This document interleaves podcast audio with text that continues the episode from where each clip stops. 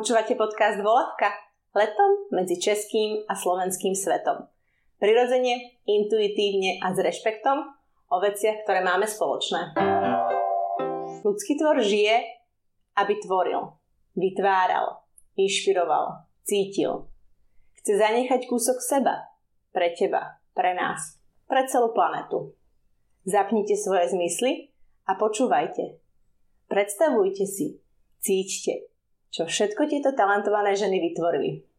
Séria Tvorím, žijem, dnes sa... Volám sa Žaneta Morovská, som z Michalovec a nemám takú nejakú formulku, ktorú hovorím, ale keďže som pred rokom vydala knihu, minulý rok, tak si môžem asi povedať, že som začínajúca spisovateľka, poetka, pretože mám blízko i k poézii, aj keď viem, že má tie nálepky, že je nudná, ale ja sa aj snažím robiť pekné meno a ukazovať ľuďom, že poézia je jednoduchá, alebo môže byť jednoduchá a je v nej veľká hĺbka, len si to vyžaduje sústredenie a čas a pozornosť. A pred dvoma rokmi som založila, a to asi možno budete trošku poznať, keď sledujete um, Instagramy, uh, profil Popisky. Ten bol môj odrazový mostík do tvorby a Vzniklo to z potreby reflektovať ženské problémy a menštruácie, frustrácie a búrať tabu a vnášať e, do našich životov humor a nadhľad. Takže to sme si uh, vymysleli z Ivet ako naše také hobby a to vlastne prerastlo do toho, že mňa uh, tie témy začali zaujímať hlbšie a reakcia na to bola potom bolo vydanie knihy Manifest mladej ženy. A je to krátka útla kniha, kde e, každá kapitola vlastne začína otázkou, nepríjemnou otázkou, ktorú dostáva žena okolo svojho 30. roku života, alebo tesne predtým, alebo tesne po. Hlavne, ak ešte možno nedosiahla nejaký ten stupeň, e, ktorý sa od nej očakáva. Čiže založenie rodiny, alebo aspoň nejaká kariéra, dieťa, vzťah. A ja som sa tým, s, tým, s touto otázkou dosť dlho stretávala, takže to prirodzene teda vychádzalo aj z nejakej mojej a, autobiografie. A teraz vlastne pokračujem v tvorbe. Um, píšem newsletter, okrem teda tých klasických digitálnych, tak raz mesačne uh, posielam mojim čitateľkám, ktoré sa prihlásili na odber aj poštový list do schránky pretože som veľký milovník listov a príde mi to ako pekné oživiť tú poštovú kultúru a zároveň pre mňa je to cibrenie sa, cibrenie si písania. Um, nedávno som začala nahrávať aj podcast, taký poeticko-úvahový, veľmi krátky, ktorý vám má vyplniť takú tú chvíľku, keď sa ráno zobudíte a poviete si, že ah, máte 5 minút, ah, tak si urobím kávu a popri tom môžete počúvať Žaneta Planéta, Žanetu Planetu. To je názov môjho podcastu. No a stále ma to ťahá teda k písaniu, ale nedávno som začala uvažovať aj možno písať uh, texty uh, k piesňam a možno to i sama spievať, aj keď keď sa teda mám predstaviť, tak moja predstava o mne je, že budem spievať alebo minimálne spájať hudbu a po, um, text a hudbu, čiže hovorené slovo alebo aj spevavé slovo s podmazom. To je taký môj najnovší e, plánnik. Možno tento rok ešte by mi to mohlo ísť. Čiže písať a hovoriť to za doprovodu hudby. A možno som ešte niečo vynechala. Um, keď tak um, môžete ma sledovať na Instagrame, kde reflektujem taký ten každodenný život. A no a vlastne ešte jedna vec, som zabudla, s priateľom sme počas covidu boli zavretí doma a mm, boli sme si menej vzácni a to spôsobilo moju frustráciu z toho, že sa už nevieme rozprávať tak, aby to bolo jedinečné, tak sme vytvorili kartovú hru s otázkami, ktoré by mali podnetiť hlboký rozhovor. A vlastne hĺbka a vôbec hlbina, tak to volá tá hra, je niečo, čo ja považujem za veľmi dôležité pri čomkoľvek. Čiže ísť do hĺbky vo všetkom, čo človek robí, alebo sa nad tým zamýšľa, tak ísť hlbšie, hlbšie, hlbšie do seba a potom do sveta, do ľudí. A hĺbka je teda jedna z tých mojich tém, asi ktoré chcem aj v tvorbe rozvíjať, alebo to dávať do popredia hlbiny duše. Ako sa cítiš, keď tvoríš? To ja si nepamätám, lebo väčšinou som v takom flow. Um, Není to časté, ale keď sa mi to podarí fakt dostať sa do toho prúdu uh, vedomia, tak som úplne unášaná a je to až, až taký extatický trošku stav, že sa cítim, ako by som kvázi mohla byť si fičať na niečom, ale ono to vlastne prichádza a samo, len tým, ak sa ponorím do toho, do toho procesu. Písa, pri písaní to zažívam najčastejšie. Ale verím tomu, že to majú ľudia, čo tancujú, majú to určite aj športovci, alebo to majú aj aj keď robíš jogu. Vlastne sa dostaneš do takého okamihu, keď prestaneš vnímať čas, tebe sa vypne istá časť mozgu, ktorá je tá analytická, prefrontálny kortex. Mimochodom, téma mozgu je tiež e, jedna z mojich obľúbených. Ma fascinuje akože vnímať a študovať to, jak sa tie procesy myšlenky v hlave tvoria. A tak to sa tvorím teda tak, teda ako sa cítim, sa pýtala, no dobre, veľmi dobre a chcem to predlžovať, predlžovať a keď to pominie, tak potom ešte celý deň som z toho v eufórii. A, a zabudnem ale aj, čo som napísala. Fakt sa mi to stáva, že ja zabudnem, čo som napísala. A potom si to čítam o, na druhý deň a som, že to je dobré. To, wow, to som ako dokázala. A, ale to, to sú zácne momenty. To nie je, že každý deň si takto poviem, hej. Musíš tam mať ten setting, keď si povieš, hej, OK, nikto ťa nesmie rušiť. Fakt, to je nebyť rušená, to je to základné pre každého, kto chce tvoriť, podľa mňa. A keď to dosiahneš, tak uh, už sa musíš odozdať tomu momentu. A čo sa stane, ak uh, to neprichádza? Čo sa stane, ak uh, nie je to každý deň? Uh-huh. Čo sa stane, ak to nie je celý mesiac? Uh-huh. Um, no určite sa ti stane to, že ti to chýba, lebo ono to je návykové.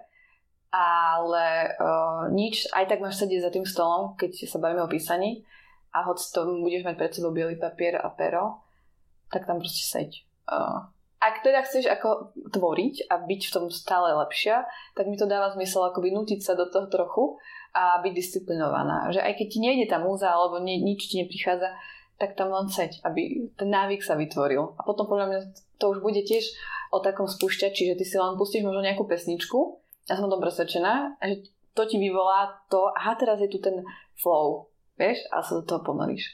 Takže ja si to veľmi prajem a si to prajem každému zažívať.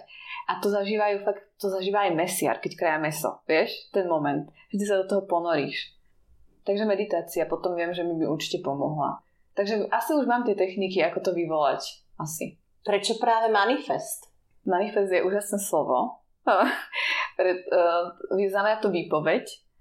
A, a zároveň ono sa začalo tak často aj spájať s, s feminizmom, alebo myslím si, že každé hnutie alebo smer, či už umelecký alebo politický, mal svoj manifest. Uh, komunistický manifest, uh, určite bol aj nejaký dadaistický manifest, kubistický. Čiže pre mňa to bolo to, to slovo niečo akoby nejaká výpoveď, ktorá manifestuje môj svet.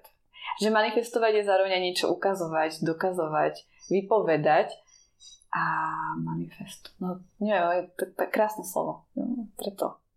To manifest mojej osoby, mňa. Ale asi sa v tom nachádzajú ženy, keďže dostávam pekné spätné väzby v tom, že sa tam vedia nájsť. Takže je to manifest mladej ženy, konkrétnej Žanety, konkrétnej možno Radky, kedysi. Čo pre teba znamená sloboda? Aké formy má? Kam až siaha? A kde má zatvorené dvere v spoločnosti? Uh, toto je téma, na ktorú by som dokázala sa rozprávať aj hodiny dve, a takže um, budem sa snažiť byť stručná. Sloboda pre mňa znamená m- m- možnosť byť sama sebou. To je ten pocit, že ty, ak nikomu neubližuješ, tak fakt môžeš robiť všetko, čo chceš. Bez strachu, že za to budeš sú nejak odsudzovaná. A hlavne to, ten, ten strach, teda, že to nemáš, to je absencia strachu pre mňa. Sloboda absencia strachu a vernosť samej sebe. Zároveň, že akoby si slobodná, ale zároveň si aj verná. A, a hranice sú samozrejme dôležité. A vtedy, keď máš tie hranice, tak môžeš o to viac si dovoliť tú slobodu, lebo vieš, kde končí. Ale to je veľmi filozofická téma, takže prekočím uh, k ďalšej podotázke, že kde siaha, kde končí. Áno. Kam až siaha? Kam až siaha. Uh-huh. No siaha tam, ako sa hovorí, až k tomu dverám tvojho suseda, že, tako, že tam už tam nechoď, kde ťa nevolajú, siaha tam, kde akože až si vítaná a keď tam nie si vítaná, tak tam nebudeš chodiť. Takže teda siaha, až kým fakt nikomu nejdeš, nemáš zámer ublížiť, tam, tam siaha. A A kde má zatvorené dvere v spoločnosti? V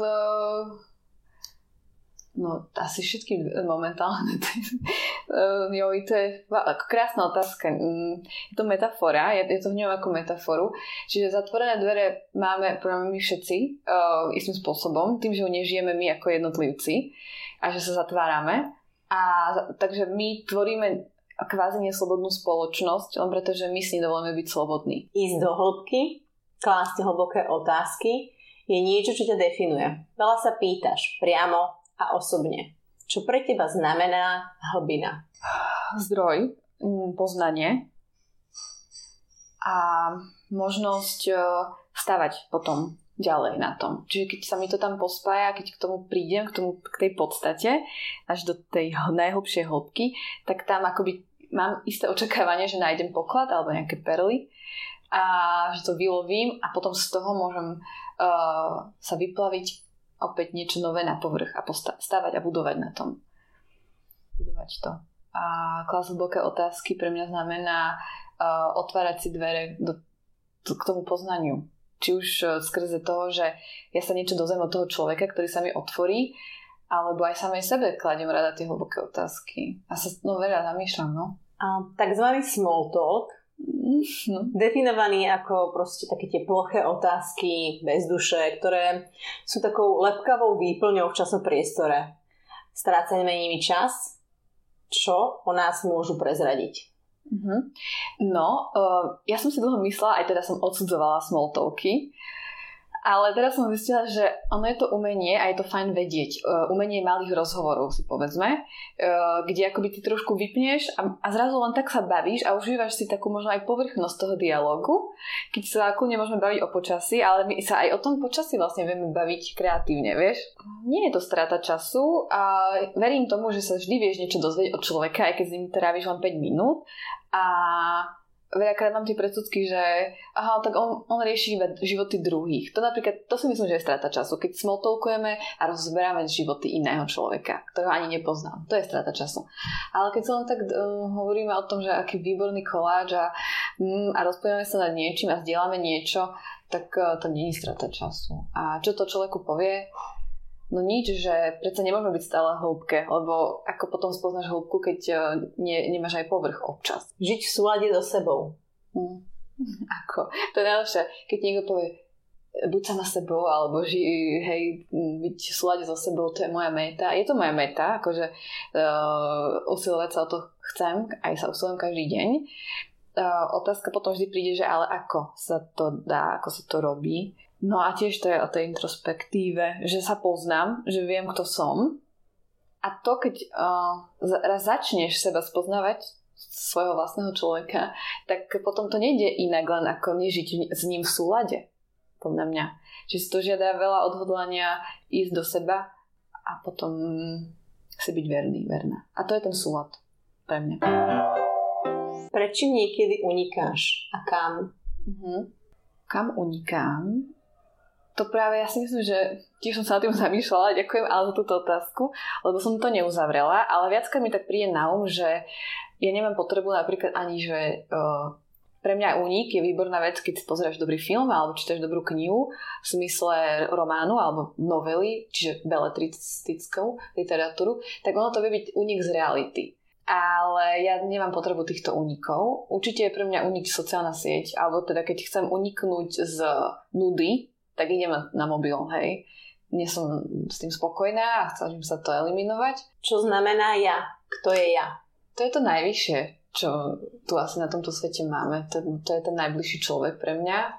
Často si to hovorím uh, v med- meditácii uh, občas, že teda, že ja som. Že len takú, to je úplne banálnu vetu, keď si povieš, že ja som, ja, ja, tak to je to sprítomnenie sa, nacítenie sa na seba a je to pre mňa človek, ktorého ako máme veľmi rada mimochodom. Veľmi. A mm, najlepšie mi je s mojim ja. Preto mimochodom tá samota mňa až tak nevadí, keď sme sa o tom bavili predtým, že ja som rada sama, pretože mám rada samu seba. Mne je so mnou dobre. A niekedy až si hovorím, že či to nie je divné. Ehm, no dobre.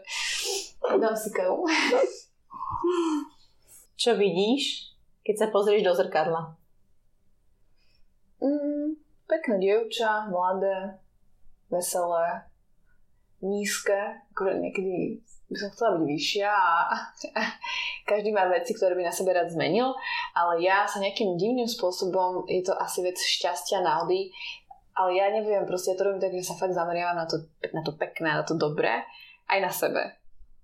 Takže uh, je to asi dar do vienka, čo mi bol daný a uvedomujem si, ja si až teraz uvedomujem v tomto veku, keď stretávam rôznorodosť žien, uh, aj mužov, ktorí majú komplexy, a nechcú sa na seba pozrieť do zrkadla, respektíve mm, sa cítia blbo, keď sa na seba pozerajú. Nechcú sa vidieť.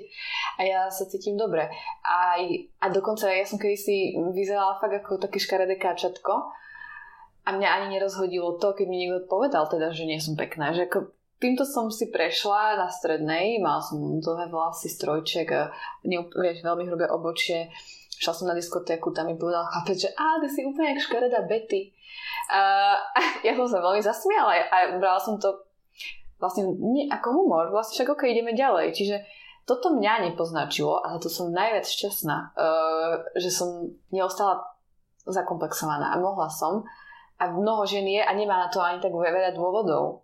Takže keď sa pozriem do zrkadla, vidím krásne dievča. Aj keď to seba sebavedomo, ale ja verím to práve, že by to mohlo skôr inšpirovať, ako odradiť a po posluchačke, posluchačovi to dúfam nezanechať dojem, že som namyslená. Ale ak aj áno, tak v podstate ja som už tak slobodná, že mi to nevadí. Ak je poviem sebavedomie, ty mm. doplníš? Seba poznanie. A myslíš si, že v spoločnosti sa práve nenosí to, aby sme boli sebavedomí, aby sme si vedeli sami o sebe povedať, že sme pekný, dobrý. Ja viem, v čom som dobrá. Ja viem, čo dokážem. Je to divné, no, je to podozrievavé a je to zatiaľ menej tolerované. A vždy, keď aj človek sa pochváli, tak ma, a ja som to teraz mala, blbý pocit z toho, že sa tu chválim, vieš. Takže nenosí sa to, ale ja, ja to práve chcem búrať, toto tabu. Verím tomu, že to máš podobne. Tvorím si život e, sama, si povedala. Uh-huh. Ako? už len tým ránom. Pre mňa je ráno veľmi zásadná vec. Ako sa ty vlastne naladíš hneď ráno, tak, tak to sa s tebou nesie celý deň. Čiže um, ja viem, že sa mi to hovorí možno ľahko, lebo sa ráno fakt budím bez toho, aby som sa ponáhľala do práce a bola už hneď v tom zhone. A asi som istým spôsobom privilegovaná v tomto a veľmi si to vážim, som to vďačná.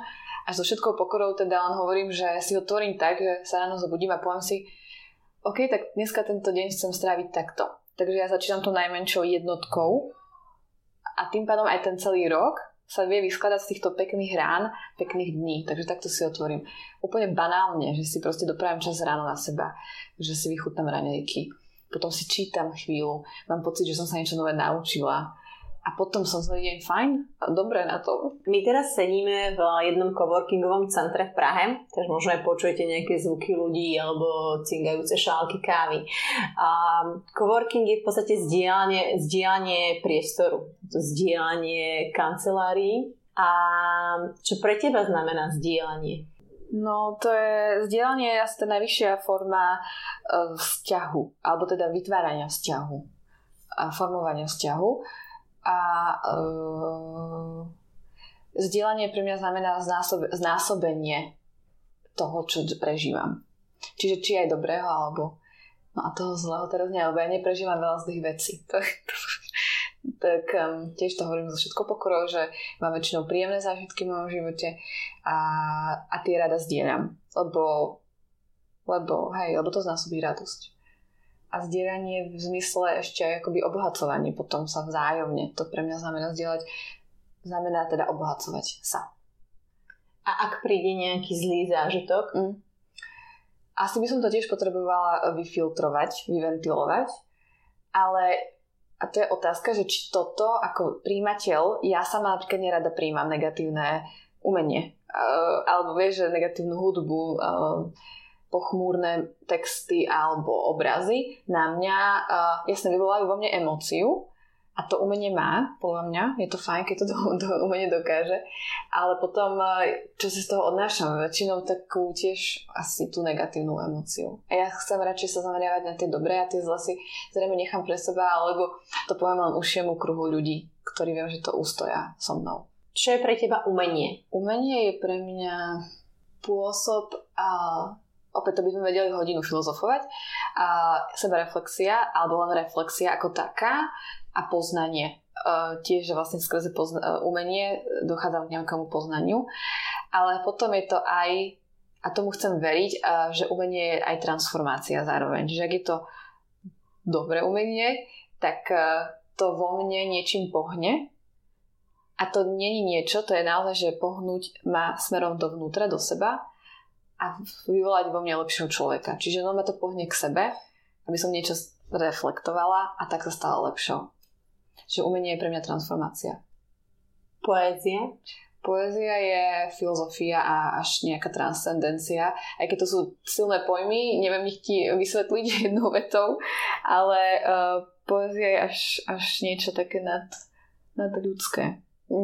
Nie, keď čítam peknú poéziu, poviem ti to napríklad. Poézia je pre mňa to, že keď si prečítam peknú vetu alebo slovo, verš, tak sa mi uh, postavia, vieš, všetky moje chopy a až a možno sa mi zmení DNA.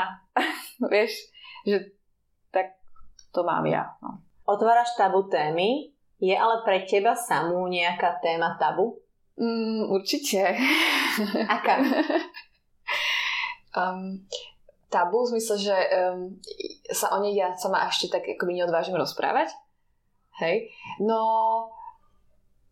asi, asi sexualita je to niečo, čo je veľmi citlivé a nechcem v tom byť e, neustivá aj voči môjmu partnerovi.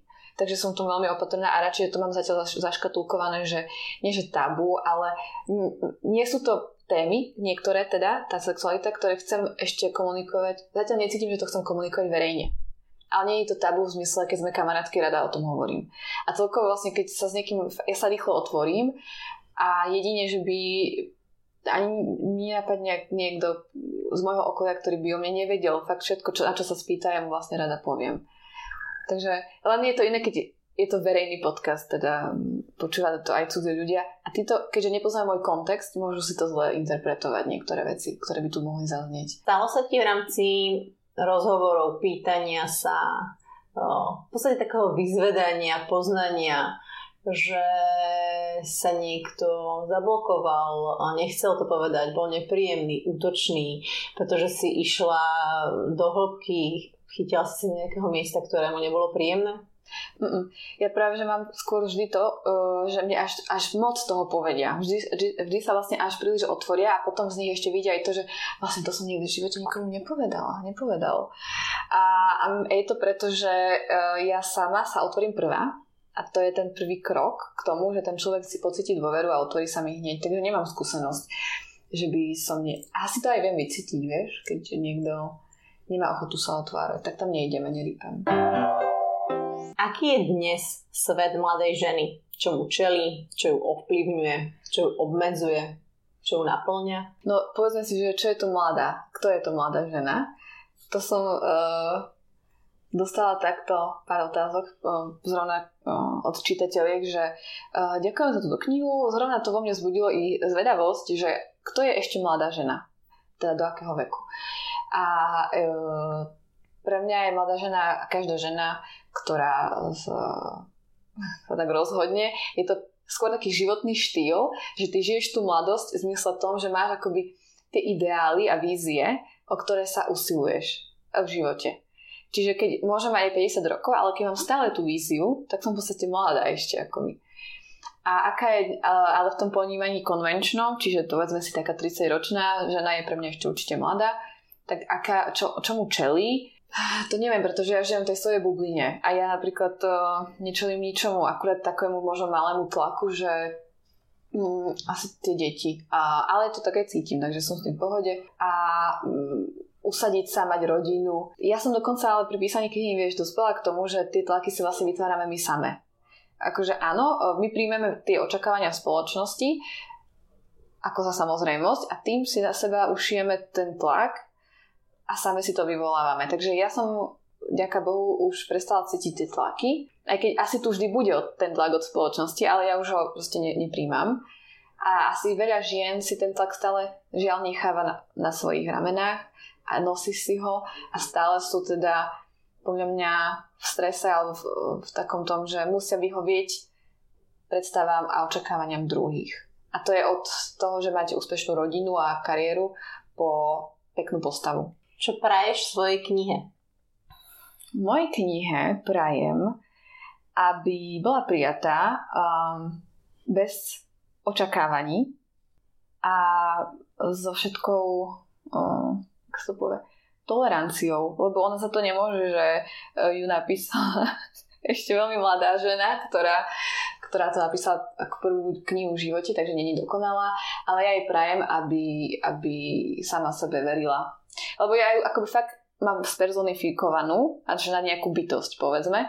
Stále som ju nepokrstila a je mi to ľúto, takže prajem jej možno nejaký pekný krst, ešte dodatočný, alebo rituál a prajem jej veľa um, putovania. Takže teraz som dala do obehu dve knihy, ktoré chodia od čitateľky k čitateľke a uh, bude to trvať pol roka, keď uh, každá čitateľka tam ale aj vpíše niečo svoje. Keďže je tam veľa prázdnych strán, alebo teda vzdušný dizajn to má, je tam priestor na dotváranie, takže takto je prajem aj dotváranie. Každou jednou čitateľkou, ktorá ju má, tak by som si prijala, aby zanechala svoj otisk ak píšeš či už eh, nejaký príspevok na sociálne siete alebo píšeš list, ktorý k niekomu príde do schránky alebo newsletter, uh, dávaš kúsok seba. Mm-hmm.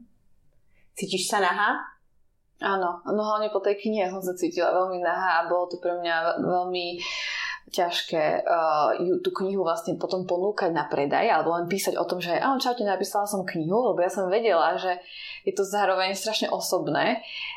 A, takže tým sa keď si to človek prečíta, tak sa už úplne o mne všetko dozvie. Doteraz, čo som zažila vo svojom živote, tak to tam všetko je černé na bielom. A ja vlastne používam ten termín obnažená, hej. Obnažená, ešte tam je tá pekná slovná hra, že to je tá žena, nahá žena. Áno, je to, to, keď píšem, tak a ak to má byť dobré, tak to musí byť o obnažení sa. Tak čo mám hovoriť o cudzích ľuďoch? Tak, ako mohla by som si vymýšľať pekné príbehy, ale asi každý, kto tvorí, tak ide trošku zo seba, vychádza. Tým pádom sa odhaľuje. A to chce odvahu. A ja som veľmi rada, že som teda minulý rok nabrala a sama sa ešte stále niekedy tomu aj divím, že si tak neverím, eh, že som to dala. Lebo ja nie som človek, ktorý mimochodom mám problém doťahovať veci do konca. Ešte to preto som aj tak akoby bola prekvapená, že sme to stihli aj do Vianoc a všetko fajn dopadlo. Čiže ďakujem každému, kto si tú knihu aj kúpil alebo sa on plánuje kúpiť vieš tú svoju obnaženosť hm. predať? Ja som výstavný kus.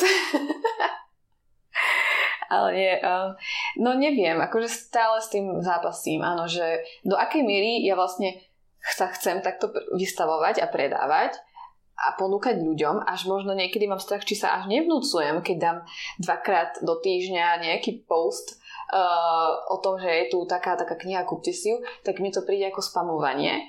Pritom uh, keď sa o tom bavím s ľuďmi, tak našťastie ma utvrdia v tom, že to není spamming, že to je jednoducho moja práca a je normálne sa tým prezentovať. A, takže sa snažím tento mindset zmeniť. Ale doteraz, hej, som to mala tak, že, že dobre sa predáva samo, tak na čo ja to budem predávať? A keď to teda je dobre, tak sa to predá. A keď sa to nepredáva, tak to je asi zlé. A tým, tým pádom to nebudem hrotiť.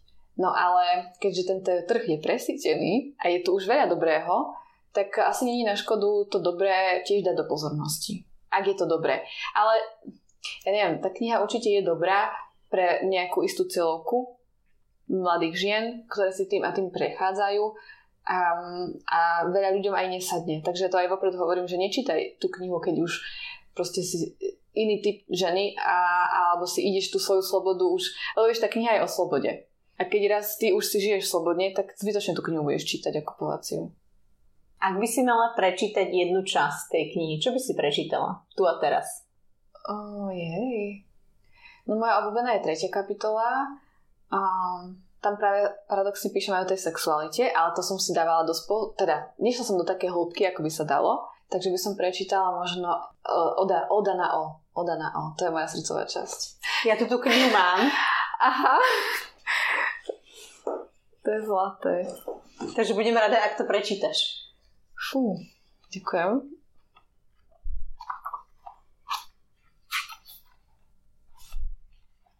Inak teda to je pekná synchronicita v tom, ako sme sa bavili, čo je pre mňa tabu a teraz sa mi to podarí trošku zbúrať.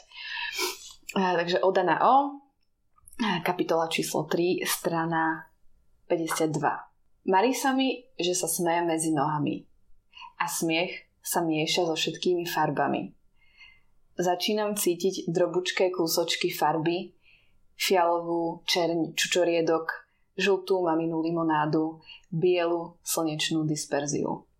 Sladko do mňa vsakujú a ja sa bojím, že už som a bojím sa, že nebudem, ale viem, že budem a som. A mám v sebe celú dúhu a tá svieti dlho, dlho. Nerozumiem, nerozumiem mužom, ktorým o toto nejde a ešte viac nerozumiem ženám, ktorým o to ide, ale radšej predstierajú a čakajú, že možno raz budú. Ďakujem. A ja ďakujem. to bolo až také dojemné a veľmi intimné a pekné. Ďakujem. Žaneta sa obnažila pred ostatnými. Odhalila kúsok seba a išla doslovne s kožou na trh. Jej manifest je o slobode, ktorá je pre ňu veľmi dôležitá. Zapadá do seba, súzni so sebou, je sama sebe verná. Obnažená sa vlní vo svojej duši. Rozvíja svoj potenciál, je konštantná zmena, podľa jej slov skvost, ale trochu zanedbateľný. Žaneta je odvážna, je iná, má krásnu dušu a vyžaruje pokoj. Žaneta je zvedavá, pýta sa viac a viac. Ide do hĺbky. Kladie krásne otázky a naspäť k nej prichádzajú nádherné odpovede. Hraje si so slovami, hraje si s emóciami. Je to jednoducho Žaneta, planeta tvorivá žena, čo všetko tvorí, nájdete na jej stránke žanetamorovská.sk. Ďakujem, že počúvate volavku a teším sa na ďalšiu talentovanú ženu v sérii Tvorím, žijem. thank you